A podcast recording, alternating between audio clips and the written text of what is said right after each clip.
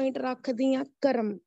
ਇਹ ਅੰਮ੍ਰਿਤ ਛਕਣ ਤੋਂ ਪਹਿਲਾਂ ਮੇਰੀ ਆਦਤ ਇਹ ਰਹੀ ਕਿ ਮੈਂ ਜਦੋਂ ਆਪਣੇ ਆਫਿਸ ਹੋਣਾ ਕਲਾਸ 'ਚ ਹੋਣਾ, ਬੱਚਿਆਂ ਨੂੰ ਕੋਈ ਪ੍ਰੋਬਲਮ ਆਂਦੀ ਸੀ ਤਾਂ ਮੈਂ ਕਦੀ ਜਿੱਦਾਂ ਕਿਸੇ ਵਜ੍ਹਾ ਕਰਕੇ ਉਹਨਾਂ ਨੇ ਕਹਿਣਾ ਕਿ ਅਸੀਂ ਕਲਾਸ ਨਹੀਂ ਲਗਾ ਸਕਦੇ, ਤਾਂ ਰੀਜ਼ਨ ਪੁੱਛ ਲੈਣਾ, ਪੁੱਤਰ ਕਿਉਂ ਨਹੀਂ ਲਗਾਣੀ ਮੈਡਮ ਪੈਸੇ ਹੈ ਨਹੀਂ ਸਟੇਸ਼ਨਰੀ ਹੈ ਨਹੀਂ ਗੀ। ਘਰੋਂ ਪੈਸੇ ਨਹੀਂ ਆਏ ਕੁਝ ਖਾਦਾ ਨਹੀਂ ਆ, ਤਾਂ ਮੈਂ ਜੇ ਖਾਦਾ ਨਹੀਂ, ਤਾਂ ਪਹਿਲਾਂ ਮੇਰੇ ਖਿਆਲ ਆਣਾ ਕਿ ਇਹਨੇ ਖਾਦਾ ਨਹੀਂ, ਤੇ ਇਹਦੇ ਕੋਲ ਦੂਸਰੀ ਸਟੇਸ਼ਨਰੀ ਹੈ ਨਹੀਂ, ਇਹਨੇ ਪੜਨਾ ਕੀ ਹੈ? ਪਹਿਲਾਂ ਤਾਂ ਮੈਨੂੰ ਬੁਲਾਣਾ ਜਾ ਜਾ ਕੇ ਕੁਛ ਆ, ਪੈਸੇ ਫੜ, ਜਾ ਕੇ ਪਹਿਲਾਂ ਕੁਝ ਖਾ ਕੇ ਆ, ਫੇਰ ਤੂੰ ਆ ਸਟੇਸ਼ਨਰੀ ਲੈ ਕੇ ਆ ਤੇ ਬਹਿ ਜਾ, ਤੇ ਮੈਡਮ ਮੈਂ ਵਾਪਸ ਨਹੀਂ ਕਰ ਸਕਦਾ, ਮੈਂ ਕਿ ਵਾਪਸ ਲੈਣਾ ਮੈਨੂੰ ਆਂਦਾ ਆ, ਤਾਂ, ਤੂੰ ਕੰਮ ਕਰੇ। ਕੁਝ ਬੱਚਿਆਂ ਨੇ ਇਦਾਂ ਹੋਣਾ ਕਿ ਕਿਸੇ ਨੂੰ ਕਿਸੇ ਕੋ ਰੰਗ ਹੈ ਨਹੀਂ, ਕਿਸੇ ਕੋ ਕੁਝ ਹੈ ਨਹੀਂ, ਮੈਂ ਉਹ ਪ੍ਰੋਵਾਈਡ ਕਰ ਦੇਣੇ ਤੇ ਜੇ ਬੱਚਿਆਂ ਨੇ ਰਿਟਰਨ ਕਰਨ ਦੀ ਗੱਲ ਕਰਨੀ, ਮੈਂ ਕਿ ਹਾਂ, ਮੈਨੂੰ ਰਿਟਰਨ ਚਾਹੀਦੇ ਆ, ਪਰ ਤੁਸੀਂ ਮੈਨੂੰ ਇਹ ਡਬਲ ਹੋਮਵਰਕ ਦੇ ਵਿੱਚ ਕਰਕੇ ਦੇ ਦਿਓ। ਫਿਰ ਉਹਨਾਂ ਦੀਆਂ ਪ੍ਰੋਬਲਮਸ ਰਿਜ਼ੋਲਵ ਕਰਨੀਆਂ ਕਿ ਹਾਂ, ਮੈਂ ਤੁਹਾਨੂੰ ਕੁਝ ਟਾਸਕ ਅਸਾਈਨ ਕਰੂੰਗੀ ਕਿ ਤੁਸੀਂ ਉਹਨੂੰ ਕਰੋ, ਉਹਦੇ ਅਸਾਈਨਮੈਂਟ 'ਚ ਨੰਬਰ ਵੀ ਲੱਗਣਗੇ ਤੇ ਉਹ ਸੇਲ ਆਊਟ ਵੀ ਤੁਸੀਂ ਕਰੋਗੇ ਮੈਨੂੰ ਤੇ ਪਰ ਮੈਂ ਤੁਹਾਨੂੰ ਪੈਸੇ ਪ੍ਰੋਵਾਈਡ ਕਰੂੰਗੀ, ਪਰ ਤੁਸੀਂ ਮੈਨੂੰ ਕੰਮ ਕੁਆਲਿਟੀ ਵਾਈਜ਼ ਦੇਣਾ। ਤੇ ਉਹ ਮੈਂ ਕੰਮ ਉਹਨਾਂ ਤੋਂ ਕਰਾ ਲੈਣਾ ਤਾਂ ਮੈਂ ਕਿਸੇ ਦਾ ਬਰਥਡੇ ਹੋਣਾ ਗਿਫਟ ਕਰ ਦੇਣਾ, ਬੱਚਿਆਂ ਨੂੰ ਪੈਸੇ ਦੇ ਦੇਣੇ ਤਾਂ ਕਿ ਚਲ ਉਹਨਾਂ ਦਾ ਕੰਮ ਚੱਲੀ ਜਾਏ। ਕੁਝ ਬੱਚੇ ਮੇਰੇ ਨਾਲ ਇਹੋ ਜਿਹੇ ਇੰਟਰੈਕਟ ਕਰਦੇ ਸੀ ਜੋ ਸਿੱਖ ਫੈਮਿਲੀ ਨਾਲ ਰਿਲੇਟਡ ਹੁੰਦੇ ਸੀਗੇ, ਦਸਤਾਰਧਾਰੀ ਹੁੰਦੇ ਸੀ, ਮੈਨੂੰ ਬਹੁਤ ਅਟਰੈਕਟ ਕਰਦੇ ਸੀ ਕਿ ਮੈਂ ਉਹਨਾਂ ਨੂੰ ਇੱਕੋ ਗੱਲ ਬੋਲਣੀ ਕਿ ਤੁਸੀਂ ਜਿਸ ਰਸਤੇ ਤੇ ਤੁਰੇ ਹੋਏ, ਤੁਸੀਂ ਉਹ ਚੀਜ਼ਾਂ ਕਦੀ ਛੱਡਿਓ ਨਾ, ਮੈਂ ਨਹੀਂ ਕਰ ਪਾਉਂਦੀ, ਪਰ ਤੁਸੀਂ ਜਿਸ ਪਾਸੇ ਜੁੜੇ ਆ ਕਦੀ ਛੱਡਿਓ ਨਾ। ਇੱਕ ਸਟੂਡੈਂਟ ਸੀ ਮੁਸਲਿਮ ਫੈਮਿਲੀ ਦਾ, ਉਹਨੂੰ ਨਮਾਜ਼ ਪੜਨ ਦੀ ਹੁੰਦੀ ਸੀਗੀ ਤੋੜ ਕਿ ਉਹਨਾਂ ਉਹ ਕਦੀ ਉਸ ਚੀਜ਼ ਤੋਂ ਖੁੰਝਦਾ ਨਹੀਂ ਸੀ ਉਹ ਬੱਚਾ। ਡਿਪਾਰਟਮੈਂਟ ਦੇ ਨੇੜੇ ਉਸਨੇ ਮੈਨੂੰ ਕਹਿਣਾ ਕਿ ਮੈਡਮ ਆਰ ਵਾਈਜ਼ ਅਟੈਂਡੈਂਸ ਲੱਗਦੀ ਆ ਕਿ ਮੈਂ ਚਲੇ ਜਾਵਾਂ ਮੈਂ ਕਿਹਾ ਹਾਂ ਚਲੇ ਜਾ ਮੈਂ ਕਿ ਤੂੰ ਜਿਹੜੀ ਅਟੈਂਡੈਂਸ ਲਾਂਦਾ ਪਿਆ ਆ ਇਹ ਅਟੈਂਡੈਂਸ ਜਾਂ ਪੜ੍ਹਾਈ ਬੇਮਾਇਨੇ ਆ ਤਾਂ ਤੂੰ ਜਾ ਤੂੰ ਜੋ ਕਰਨਾ ਕਰ ਪਰ ਇਸ ਟਾਈਮ ਦੇ ਵਿੱਚ ਆ ਜਾ ਬਾਕੀ ਆਰਸ ਦੀ ਜਿਹੜੀ ਅਟੈਂਡੈਂਸ ਹੈਗੀ ਆ ਤੂੰ ਕਵਰ ਅਪ ਕਰ ਲਾ ਚਲੋ ਮੇਰਾ ਕੋਰਸ ਖਤਮ ਹੋਇਆ ਉਹ ਬੱਚੇ ਨੇ ਕੀ ਕਰਨਾ ਜਦੋਂ ਉਹਨੂੰ ਦੂਸਰੇ ਕੋਰਸਿਸ 'ਚ ਪ੍ਰੋਬਲਮ ਹੋਣੀ, ਉਹਨੇ ਐਚਓਡੀ ਸੀਓਡੀ ਕੋਲ ਨਹੀਂ ਜਾਣਾ ਮੈਂਟਰ ਕੋਲ ਨਹੀਂ ਜਾਣਾ, ਉਹਨੇ ਸਿੱਧਾ ਮੇਰੇ ਕੋਲ ਆ ਜਾਣਾ ਕਿ ਆ ਨਿਊ ਫੈਕਲਟੀ ਆਈ ਹੈ, ਤੰਗ ਬਹੁਤ ਕਰ ਰਹੀ ਹੈ ਮੈਡਮ ਪ੍ਰੋਬਲਮ ਰਿਜ਼ੋਲਵ ਕਰਾ ਦਿਓ। ਮੈਂ ਕਿਹਾ, ਮੇਰੇ ਕੋਲ ਕਿਉਂ ਆਇਆ? ਫਿਰ ਮੈਂ ਜਾ ਕੇ ਚਲੇ ਜਾਣਾ, ਉਹਦੀ ਫਿਰ ਪ੍ਰੋਬਲਮ ਰਿਜ਼ੋਲਵ ਕਰਾ ਦੇਣੀ ਕਿ ਵੀ ਮੈਂ ਸਮਝਾ ਦੇਣਾ ਆਪਣੀ ਕੋ ਫੈਕਲਟੀ ਨੂੰ ਕਿ ਵੀ ਜੋ ਇਹ ਬੱਚਾ ਕੰਮ ਕਰਦਾ ਪਿਆ, ਤੁਸੀਂ ਇਹਨੂੰ ਰੋਕੋ, ਟੋਕੋ ਨਾ ਨਾ ਤੂੰ ਪਾਠ ਕਰਦਾ, ਨਾ ਮੈਂ ਕਰਦੀ, ਪਰ ਜੋ ਬੱਚਾ ਇਹ ਪਾਠ ਕਰਕੇ ਆਪਣਾ ਅਗਲੇ ਜਨਮ ਦਾ ਜੋ ਪੜ੍ਹਾਈ ਕਰ ਰਿਹਾ, ਉਹ ਅਸੀਂ ਨਹੀਂ ਕਰ ਰਹੇ, ਇਹ ਪੜ੍ਹਾਈਆਂ ਇਹ ਅਟੈਂਡੈਂਸ ਰਜਿਸਟਰ 'ਚ ਰਹਿ ਜਾਣੀ, ਇਹਦੀ ਜਿਹੜੀ ਅਟੈਂਡੈਂਸ ਜਿੱਥੇ ਲੱਗਦੀ, ਇਹਨੂੰ ਉੱਥੇ ਲਾ ਲੈਣ ਦੇ। ਤੇ ਇਹ ਇਮਾਨਦਾਰੀ ਨਾਲ ਮੇਰੀ ਕਲਾਸ 'ਚ ਵੀ ਆ ਜਾਂਦਾ ਸੀ, ਤੇਰੀ ਕਲਾਸ 'ਚ ਵੀ ਆ ਜਾਏਗਾ, ਤੈਨੂੰ ਕੋਈ ਪੁੱਛਣ ਵਾਲਾ ਹੈ ਨਹੀਂਗਾ ਡਿਪਾਰਟਮੈਂਟ 'ਚ, ਕਿਉਂਕਿ ਬੱਚੇ ਨੇ ਐਸ ਪਰ ਰੂਲ ਜਾਣਾ ਆ, ਜਦੋਂ ਬੱਚਾ ਕਲਾਸ ਛੱਡ ਕੇ ਜਾਂਦਾ ਆ, ਉਦੋਂ ਐਬਸੈਂਟ ਮਾਰਕ ਕਰ ਦਿਓ ਜਦੋਂ ਪ੍ਰੈਜ਼ੈਂਟ ਹੁੰਦਾ ਆ, ਉਦੋਂ ਇਹਨੇ ਪ੍ਰੈਜ਼ੈਂਟ ਹੋਣਾ, ਨਾ ਤੂੰ ਫਸੇਗਾ, ਨਾ ਬੱਚੇ ਨੂੰ ਪ੍ਰੋਬਲਮ ਆਏਗੀ। ਇਦਾਂ ਮੇਰੇ ਕੁਝ ਕਰਮ ਮੈਂ, ਇਹ ਪਹਿਲਾਂ ਕਰਦੀ ਸੀ ਅੰਮ੍ਰਿਤ ਛਕਣ ਤੋਂ ਪਹਿਲਾਂ, ਇਹ ਆਦਤ ਮੇਰੀ ਸ਼ੁਰੂ ਤੋਂ ਹੀ ਰਹੀ। ਉਸ ਤੋਂ ਬਾਅਦ ਕੁਝ ਇਹ ਤਾਂ ਮੇਰੇ ਕੁਝ ਪੋਜ਼ਿਟਿਵ ਇਦਾਂ ਕਰਮ ਰਹੇ ਕਿ ਮੈਂ ਚੰਗੇ ਕਰਮ ਸਾਫ਼ ਕਰਦੀ। ਦੂਸਰਾ ਕਿ ਸਾਡੇ ਕੋ ਅਨਕੌਂਸ਼ੀਅਸਲੀ ਅਸੀਂ ਗਲਤ ਕਰਮ ਕਿਹੜੇ ਕਰ ਜਾਂਦੇ? ਹੁਣ ਜਦੋਂ ਲੋਕਡਾਊਨ ਹੋਇਆ, ਮੇਰੇ, ਮੇਰੀ ਪ੍ਰੋਬਲਮ ਇਹ ਰਹਿੰਦੀ ਸੀ ਕਿ ਮੈਨੂੰ ਕੋਈ ਕਿਸੇ ਨੂੰ ਮਦਦ ਪੈਸੇ ਦੀ ਚਾਹੀਦੀ। ਮੈਂ ਬਿਨਾਂ ਸੋਚੇ ਸਮਝੇ ਕਿਉਂਕਿ ਮੈਨੂੰ, ਮੇਰੇ ਲਈ ਪੈਸਾ ਕਾਗਜ਼ ਆ। ਮੈਂ 10000 15000 7000 ਜੇ ਕਿਸੇ ਨੂੰ ਜ਼ਰੂਰਤ ਆ ਮੈਂ ਏਦਾਂ ਹੀ ਦੇ ਦਿੰਦੀ। ਮੈਂ ਕਦੀ ਇਹ ਨਹੀਂ ਰੱਖਦੀ ਸੀ ਕਿ ਵੀ ਮੈਨੂੰ ਵਾਪਸ ਚਾਹੀਦੇ ਆ ਪੈਸੇ। ਤੇ ਮੈਂ ਲਾਕਡਾਊਨ ਚ ਰਾਸ਼ਨ ਮੰਗਾਣਾ ਸੀਗਾ, ਮੰਗਾਇਆ। ਬਾਹਰ ਨਹੀਂ ਸੀ ਲਾਕਡਾਊਨ ਚ ਸਟਾਰਟਿੰਗ ਚ ਜਾ ਪਾਉਂਦੇ, ਜਦੋਂ ਬਿਲਕੁਲ ਸਟ੍ਰਿਕਟ ਗਵਰਨਮੈਂਟ ਨੇ ਕਰ ਦਿੱਤਾ। ਤੇ ਮੈਂ ਆਰਡਰ ਤੇ ਮੰਗਾ ਲਿਆ ਤੇ ਉਹ ਆਦਤ ਹੁੰਦੀ ਸੀ ਕਿ ਚਲੋ ਵੀ ਬਾਹਰ ਨਹੀਂ ਜਾ ਸਕਦੇ, ਉਹਨਾਂ ਤੋਂ ਮੰਗਾ ਲੈਣੇ ਉਹ ਬੰਦਾ ਬਹੁਤ ਸਹੀ ਸੀ ਥੋੜੇ ਟਾਈਮ ਪੀਰੀਅਡ ਬਾਅਦ ਉਸ ਨੂੰ ਕੋਈ ਇਸ਼ੂ ਆਇਆ, ਕੀ ਪ੍ਰੋਬਲਮਸ ਮੈਨੂੰ ਨਹੀਂ ਸੀ ਪਤਾ ਕਿ ਮੈਂ ਤੋਂ ਤਾਂ 2-4 ਸਾਲ ਤੋਂ ਆਪਣਾ ਸਮਾਨ ਮੰਗਾਉਂਦੀ ਆ ਤੇ ਉਹਨੇ ਮੈਨੂੰ ਫੋਨ ਕੀਤਾ, ਦੀਦੀ, ਮੈਨੂੰ ਪੈਸੇ ਚਾਹੀਦੇ ਮੈਂ ਕਿਹਾ, ਕੋਈ ਗੱਲ ਨਹੀਂ ਭਾਈ ਸਾਹਿਬ ਜੀ ਲੈ ਲਓ। ਚਲੋ, ਮੈਂ ਪੈਸੇ ਦੇ ਦਿੰਨੀ ਕਿੰਨੇ ਚਾਹੀਦੇ ਆ? ਵੀ ਮੈਨੂੰ ਇੰਨੇ 7-8000 ਚਾਹੀਦੇ। ਮੇਰਾ ਬੱਚਾ ਹਸਪੀਟਲਾਈਜ਼ਡ ਹੈ। ਮੈਂ ਕਿਹਾ, ਠੀਕ ਹੈ, ਤੁਸੀਂ ਲੈ ਲਓ। ਤੇ ਪੁੱਛਿਆ ਕੀ ਕੀ ਆ, ਉਹਨਾਂ ਨੇ ਮੈਨੂੰ ਝੂਠ ਬੋਲ ਦਿੱਤਾ। ਪਰ ਮੈਨੂੰ ਜਿੱਦਾਂ ਸੁਣਿਆ ਕਿ ਨਹੀਂ, ਬੱਚੇ ਨੂੰ ਲੈ ਕੇ ਝੂਠ ਨਹੀਂ ਕੋਈ ਬੋਲ ਸਕਦਾ ਮਾਪਿਓ, ਤੇ ਮੈਂ ਆਪਣਾ ਕੰਮ ਕਰਦੀ ਕਰਦੀ ਛੱਡ ਕੇ ਆਪਣਾ ਲੈਪਟਾਪ ਬੰਦ ਕਰਕੇ ਮੈਂ ਸਪੈਸ਼ਲੀ ਏਟੀਐਮ ਚੋਂ ਪੈਸੇ ਕਢਾ ਕੇ ਮੈਂ ਉਹਨਾਂ ਨੂੰ ਦੇ ਦਿੱਤੇ। ਮੈਂ ਪੈਸੇ ਤਾਂ ਦੇ ਦਿੱਤੇ ਤਾਂ ਮੈਂ ਉਸ ਟਾਈਮ ਇੱਕ ਚੀਜ਼ ਬੋਲ ਦਿੱਤੀ। ਗੁਰੂ ਸਾਹਿਬ ਜੀ ਮੈਨੂੰ ਨਹੀਂ ਪਤਾ ਇਹਨਾਂ ਨੇ ਪੈਸੇ ਕਿੱਦਾਂ ਯੂਜ਼ ਕਰਨੇ ਆ।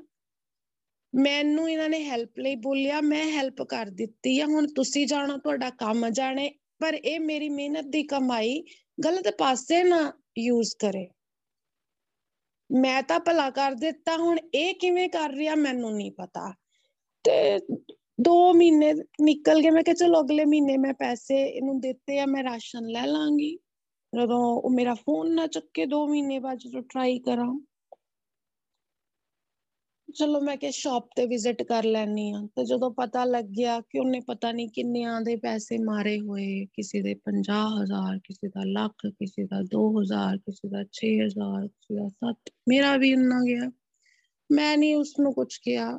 ਮੈਨੂੰ ਇੱਕ ਦਿਨ ਮੇਰੇ ਰਸਤੇ ਦੇ ਵਿੱਚੋਂ ਮੈਨੂੰ ਮਿਲੇ ਮੈਨੂੰ ਦੇਖ ਕੇ ਅਣਦੇਖਾ ਕਰ ਦਿੱਤਾ ਉਹਨਾਂ ਨੇ। ਤੇ ਜਦੋਂ ਮੈਨੂੰ ਸਮਝ ਲੱਗੀ ਕਿ ਉਹ ਨਸ਼ਿਆਂ ਦੇ ਚੱਕਰਾਂ 'ਚ ਪੈ ਗਏ, ਉਹਨਾਂ ਨੇ ਆਪਣੀ ਲਗਜ਼ਰੀ ਲਾਈਫ ਆਪਣੀ ਸਾਰੀ ਖਰਾਬ ਕਰ ਲਈ। ਆਪਣੀ ਫੈਮਿਲੀ ਆਪਣਾ ਬੱਚੇ ਦੇ ਨਾਮ ਤੇ ਝੂਠ ਬੋਲ ਕੇ ਪਤਾ ਨਹੀਂ ਉਹਨਾਂ ਨੇ ਕਿੰਨਿਆਂ ਨੂੰ ਠੱਗੀਆਂ ਮਾਰ ਲੀਆਂ ਉਹ ਪੈ ਚੁੱਕੇ ਸੀ ਭਾਈ ਸਾਹਿਬ ਨਸ਼ਿਆਂ ਦੇ ਵਿੱਚ। ਮੈਨੂੰ ਨਹੀਂ ਸੀ ਪਤਾ, ਉਹ ਬਿਲਕੁਲ ਅੱਛੀ ਫੈਮਿਲੀ ਲਗਜ਼ਰੀ ਲਾਈਫ ਜੀਣ ਵਾਲਾ 2 2.5 ਸਾਲ ਉਹਨਾਂ ਇੰਟਰੈਕਟ ਕਰ ਰਹੇ ਹਰ ਹਫ਼ਤੇ ਕੋਈ ਨਾ ਕੋਈ ਸਮਾਨ ਮੰਗਾਣਾ ਅੱਛੇ ਤਰੀਕੇ ਨਾਲ ਡੀਲ ਕਰਨਾ। ਇਹ ਹੋ ਗਿਆ ਮੇਰਾ ਇੱਕ 네ਗੇਟਿਵ ਕਾਰਮਾ। ਉਸ ਕਾਰਮਾ ਦੇ ਵਿੱਚ ਕੀ ਹੋਇਆ, ਮੈਂ ਉਹਨੂੰ ਇਨਡਾਇਰੈਕਟ ਵੇ ਉਹਨੂੰ ਪੈਸੇ ਦੇ ਨਾਲ ਹੈਲਪ ਕਰ ਦਿੱਤੀ ਬਟ ਉਸਨੇ ਕੀ ਕੀਤਾ, ਮੇਰੇ ਪੈਸੇ, ਮੇਰੀ ਮਿਹਨਤ ਦੀ ਕਮਾਈ ਉਹਨੇ ਗਲਤ ਪਾਸੇ ਯੂਜ਼ ਕਰ ਲਈ। ਹੁਣ ਉਹਦਾ ਜਿਹੜਾ ਕਾਰਮਾ, ਉਹਨੂੰ ਮੈਂ ਹੈਲਪ ਤਾਂ ਕੀਤੀ ਬਟ ਉਹਨੇ ਗਲਤ ਪਾਸੇ ਯੂਜ਼ ਕਰ ਲਿਆ। ਮੈਂ ਤਾਂ ਉਹ, ਉਹਨੇ ਜੋ ਆਪਣੇ ਕਰਮਾ ਭੁਗਤਣੇ ਸੀ ਧੱਕੇ ਖਾ ਕੇ ਮੈਂ ਉਹਦਾ ਕਰਮਾ ਰੋਕ ਦਿੱਤਾ ਤੇ ਉਹਦਾ ਕਰਮਾ ਮੈਂ ਆਪਣੇ ਸਿਰ ਤੇ ਲੈ ਲਿਆ। ਹੁਣ ਉਹ ਕਰਮਾ ਕਿਸੇ ਦੇ ਹਿੱਸੇ ਦਾ ਪੈਣਾ ਸੀ, ਉਹ ਕਰਮ ਮੇਰੇ ਹਿੱਸੇ ਪੈ ਗਏ। ਉਹਦੇ ਸੁਧਰ ਗਏ, ਉਹਨੇ ਤਾਂ ਆਪਣੀ ਲਗਜ਼ਰੀ ਲਾਈਫ ਜੀ ਲਈ, ਪਰ ਉਹ ਜਿਹੜਾ ਉਹਦੀ ਹੈਲਪ ਹੋ ਗਈ, ਉਸ ਮੂਮੈਂਟ ਤੇ ਮੈਨੂੰ ਨਹੀਂ ਸੀ ਕਰਨੀ ਚਾਹੀਦੀ। ਕਿਉਂਕਿ ਉਹ ਜਿਹੜੀ ਉਹ ਕਿਤੇ ਤਾਂ ਕਿਤੇ ਭੁਗਤਾਨ ਹੋਣਾ ਸੀ, ਉਹ ਕਰਮਾ ਮੈਂ ਇਕੱਠਾ ਕਰ ਲਿਆ। ਮੈਨੂੰ ਉਸ ਟਾਈਮ ਫੇਰ ਨਹੀਂ ਸਮਝ ਆਈ। ਚਲੋ ਇਦਾਂ ਇੱਕ ਦੋ ਇਨਸੀਡੈਂਟ ਹੋਰ ਹੋਏ। ਮੇਰੇ ਫਰੈਂਡ ਸਰਕਲ ਦੇ ਵਿੱਚ ਮੇਰੀ ਮੇਰੀ ਆਦਤ ਇਹ ਰਹੀ ਕਿ ਹੈਲਪ ਕਰ ਦਿਓ, ਪਤਾ ਨਹੀਂ ਕਿੰਨਾ ਦੁਖੀ ਹੋਣਾ, ਮੇਰੇ ਤੋਂ ਵੀ ਕਿੰਨਾ ਦੁਖੀ ਹੋਣਾ। ਨਹੀਂ ਜੇ ਮੈਂ ਮੇਰੇ ਕੋ ਹੈ ਕਿਸੇ ਨੂੰ ਕਰਨਾ ਆ, ਕਰ ਦਿਓ। ਪਰ ਇਦਾਂ ਨਾ ਕਰੋ। ਇੱਕ ਮੇਰੀ ਬੈਸਟ ਫਰੈਂਡ ਸਕੂਲ ਦੀ ਉਹ ਅੱਜ ਤੱਕ ਮੇਰੇ ਨਾਲ ਇਨ ਟੱਚ ਹੈ। ਉਹਦੇ ਫਾਦਰ ਹੈ ਨਹੀਂ ਗਏ ਉਹਦੇ ਮਦਰ 올ਡ ਏਜ ਹੈ, ਉਹਦਾ ਕੋਈ ਬ੍ਰਦਰ ਨਹੀਂ ਹੈ ਹਸਬੰਡ ਨੂੰ ਪੈਰਲਾਈਜ਼ ਹੋ ਗਿਆ। ਤੇ ਉਹਦੇ ਪਹਿਲਾਂ ਮਦਰ ਹਸਪੀਟਲਾਈਜ਼ਡ ਹੋਏ, ਤਾਂ ਮੈਂ ਉਸ ਨੂੰ ਬੜਾ ਕਹਿੰਦੀ ਹੁੰਦੀ ਸੀ, ਤੂੰ ਪੜ ਲਾ, ਪੜ੍ਹਾਈ ਕਰ ਲਾ, ਤੂੰ ਛੱਡੇ, ਆਪਣੀ ਪੜ੍ਹਾਈ ਨਾ ਛੱਡੀ, ਪੈਰਾਂ ਤੇ ਖੜੀ ਹੋ ਜਾ। ਬਟ ਉਹਨੇ ਸਕੂਲ ਕਾਲਜ ਟਾਈਮ ਉਹਨਾਂ ਧਿਆਨ ਨਹੀਂ ਦਿੱਤਾ। ਮੈਰਿਜ ਛੋਟੀ ਏਜ 'ਚ ਹੋ ਗਈ ਫੈਮਿਲੀ 'ਚ ਬਿਜ਼ੀ ਹੋ ਗਈ। ਮਦ, ਉਹਨੂੰ ਜੋ ਉਹ ਪੜਦੇ ਟਾਈਮ ਆਪਣੇ ਮਦਰ ਦੀ ਪੈਨਸ਼ਨ ਦੇ ਉੱਤੇ ਬਹੁਤ ਆਪਣੀ ਲਗਜ਼ਰੀ ਲਾਈਫ ਜਿੰਦੀ ਸੀ। ਬਟ ਮੈਂ ਕੀ ਕਰਦੀ ਸੀ ਕਿ ਮੈਨੂੰ ਜੇ 1 ਰੁਪਈਆ ਵੀ ਮਿਲਦਾ ਸੀ, ਮੈਂ ਸੇਵ ਕਰਦੀ ਸੀ। ਮੈਂ ਆਪਣੇ ਫਾਦਰ ਨੂੰ ਤੰਗ ਨਹੀਂ ਸੀ ਕਰਦੀ ਕਿ ਵੀ ਮੈਨੂੰ ਇਹ ਚਾਹੀਦਾ, ਮੈਨੂੰ ਉਹ ਚਾਹੀਦਾ। ਮੈਨੂੰ ਸਿਰਫ ਸੀ ਮੇਰੇ ਸਟੇਸ਼ਨਰੀ ਦੇ ਲਾ ਦੇਣ, ਮੇਰੀ ਫੀਸ ਫਿਲ ਕਰ ਦੇਣ, ਬਸ। ਮੈਨੂੰ ਪੜਨਾ ਹੋਰ ਕੁਝ ਨਹੀਂ ਕਰਨਾ।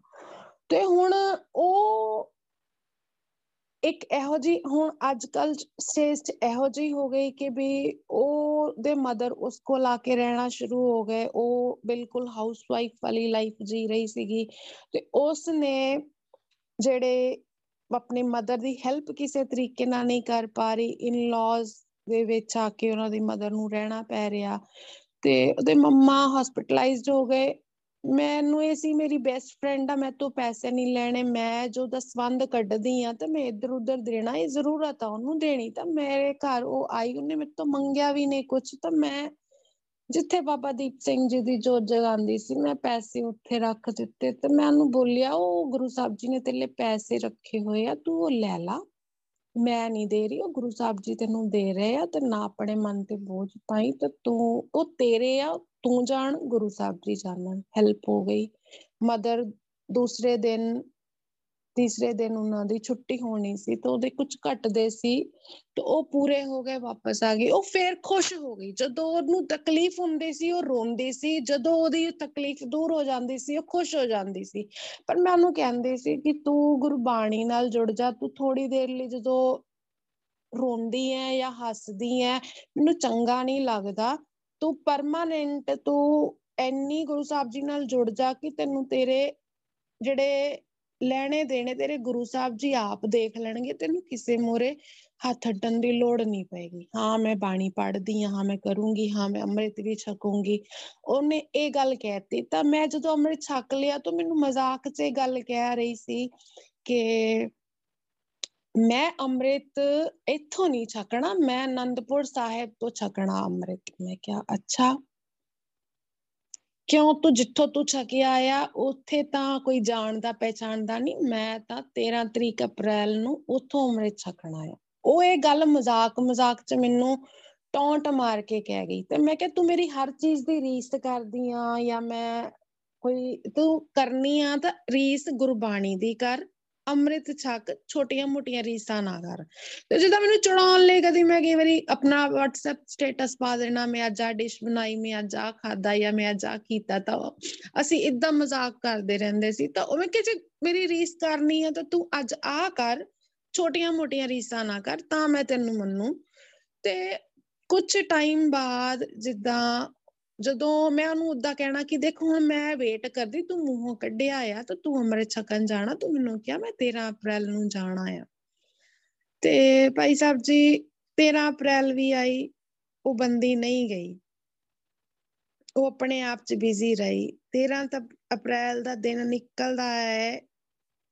14 ਅਪ੍ਰੈਲ ਨੂੰ ਮੈਂ ਉਹਨੂੰ ਫੋਨ ਕੀਤਾ, ਕੀ ਗੱਲ ਗਈ ਸੀ ਬਾਬਾ ਜੀ ਕੋਲ? ਕਹਿੰਦੀ, ਨਹੀਂ, ਤੇਰੇ ਭਾਈ ਸਾਹਿਬ ਜੀ ਹਸਪੀਟਲਾਈਜ਼ਡ ਨੇ। ਮੈਂ ਕਿਹਾ, ਕੀ ਹੋ ਗਿਆ? ਕਹਿੰਦੀ, ਉਹਨਾਂ ਦੀ ਹਾਰਟ ਦਾ ਇਸ਼ੂ ਹੋ ਗਿਆ, ਉਹ ਹਸਪੀਟਲਾਈਜ਼ਡ ਹੈਗੇ ਆ। ਮੈਂ ਕਿਹਾ, ਉਹਨਾਂ ਨੂੰ ਕੁਝ ਨਹੀਂ ਹੁੰਦਾ। ਬਸ ਗੁਰੂ ਸਾਹਿਬ ਜੀ ਤੈਨੂੰ ਚੈੱਕ ਮਾਰਦੇ ਪਏ ਆ, ਤੂੰ ਸੁਧਰਦੀ ਨਹੀਂ ਪਈ ਹੈਗੀ। ਕਹਿੰਦੀ ਕਿ, ਤੂੰ ਮੈਨੂੰ ਇਸ ਟਾਈਮ ਪਰੇਸ਼ਾਨ ਨਾ ਕਰ, ਤੂੰ ਇਹ ਨਾ ਕਰ, ਉਹ ਨਾ ਕਰ। ਮੈਂ ਕਿਹਾ, ਨਹੀਂ, ਚੱਲ, ਇਹਨੂੰ ਇਸ ਟਾਈਮ ਕੁਝ ਨਹੀਂ ਕਹਿਣਾ। ਮੈਂ ਚੱਲ, ਮੈਂ ਗਈ ਹਸਪੀਟਲ ਮੈਨੂੰ ਤਾਂ ਪਤਾ ਸੀਗਾ ਕਿ ਭਾਈ ਸਾਹਿਬ ਜੀ ਠੀਕ ਹੈਗੇ ਉਹਨਾਂ ਨੂੰ। ਵਾਹਿਗੁਰੂ ਜੀ ਥੋੜਾ ਸ਼ੋਰਟ ਕੱਟ ਕਰ ਲਿਓ ਵਾਹਿਗੁਰੂ ਜੀ। ਮੈਂ ਮਾਫੀ ਚਾਹਣਾ ਵਿੱਚ ਡੱਕਣ ਦੇ। ਥੋੜਾ ਜਿਹਾ ਸ਼ੋਰਟ ਕੱਟ ਕਰ ਲਿਓ ਟਾਈਮ ਥੋੜਾ ਰਹਿ ਗਿਆ ਪਿਛਲੇ ਨਾ। ਅੱਧਾ ਘੰਟਾ ਰਹਿ ਗਿਆ ਉਹ ਉਹ ਭਾਈ ਸਾਹਿਬ ਜੀ ਤਾਂ ਠੀਕ ਸੀਗੇ, ਅੰਦਰ ਬੈਠੇ ਉਹ ਗੁਰਬਾਣੀ ਦਾ ਜਾਪ ਕਰੀ ਜਾਂਦੇ ਸੀ ਕਿਉਂਕਿ ਉਹਨਾਂ ਨੇ ਅੰਮ੍ਰਿਤ ਛਕਿਆ ਸੀ। ਤਾਂ ਇਹ ਭੈਣ ਜੀ ਗਏ ਨਹੀਂ 13 ਟੱਪੇ ਨਹੀਂ 14 ਨੂੰ ਉਹਨਾਂ ਨੂੰ ਅੰਦਰ ਬਾਣੀ ਪੜਨਾ ਲਗਵਾਤਾ ਤੇ ਇਹ ਲੇਡੀ ਬਾਹਰ ਪਰੇਸ਼ਾਨ ਹੁੰਦੀ ਗਈ। ਮੈਂ ਕਿ ਉਹਨਾਂ ਨੇ ਬਾਹਰ ਆ ਜਾਣਾ, ਪਰ ਤੂੰ ਪਾਠ ਨਹੀਂ ਕਰਦੀ, ਤੈਨੂੰ ਸਜ਼ਾ ਮਿਲਦੀ, ਆਪਣੀ ਤੂੰ ਨਹੀਂ ਗਈ ਤਾਂ ਭੁੱਲ ਬਖਸ਼ਾ ਲਾ। ਭੁੱਲ ਬਖਸ਼ਾ ਲਈ ਦੋ ਦਿਨ ਬਾਅਦ ਭਾਈ ਸਾਹਿਬ ਜੀ ਘਰ ਆ ਗਏ। ਉਸ ਤੋਂ ਬਾਅਦ ਫਿਰ ਇੱਕ ਚੀਜ਼ ਹੁੰਦੀ ਹੈ, ਅਸੀਂ ਗੁਰਬਾਣੀ ਰੋਜ਼ ਉਚਾਰਨ ਕਰਦੇ ਆ ਗੱਲ ਆ ਜਾਂਦੀ ਆ, ਸਾਡੀਆਂ ਝੋਲੀਆਂ ਕਿੱਦਾਂ ਕਰਮਾਂ ਨਾਲ ਭਰਦੀਆਂ ਤਾਂ ਕਿੱਦਾਂ ਖਾਲੀ ਹੋ ਜਾਂਦੀਆਂ। ਇਹ ਤਾਂ ਗੱਲ ਪਹਿਲੀ ਆ ਗਈ। ਦੂਸਰੀ ਗੱਲ ਆਂਦੀ ਆ ਕਿ ਅਸੀਂ ਗੁਰਬਾਣੀ ਪੜ੍ਹਦੇ ਸਾਡੇ ਸਹਿਜ ਸੁਭਾਏ ਗੁਰੂ ਸਾਹਿਬ ਜੀ ਸਾਨੂੰ ਇੰਨੀਆਂ ਬਖਸ਼ਿਸ਼ਾਂ ਕਰ ਦਿੰਦੇ ਕਿ ਸਾਡੇ ਤੋਂ ਸੰਭਾਲੀਆਂ ਨਹੀਂ ਜਾਂਦੀਆਂ। ਅਸੀਂ ਕੌਨਸ਼ੀਅਸ ਅਨਕੌਨਸ਼ੀਅਸ ਉਸ ਚੀਜ਼ ਨੂੰ ਯੂਜ਼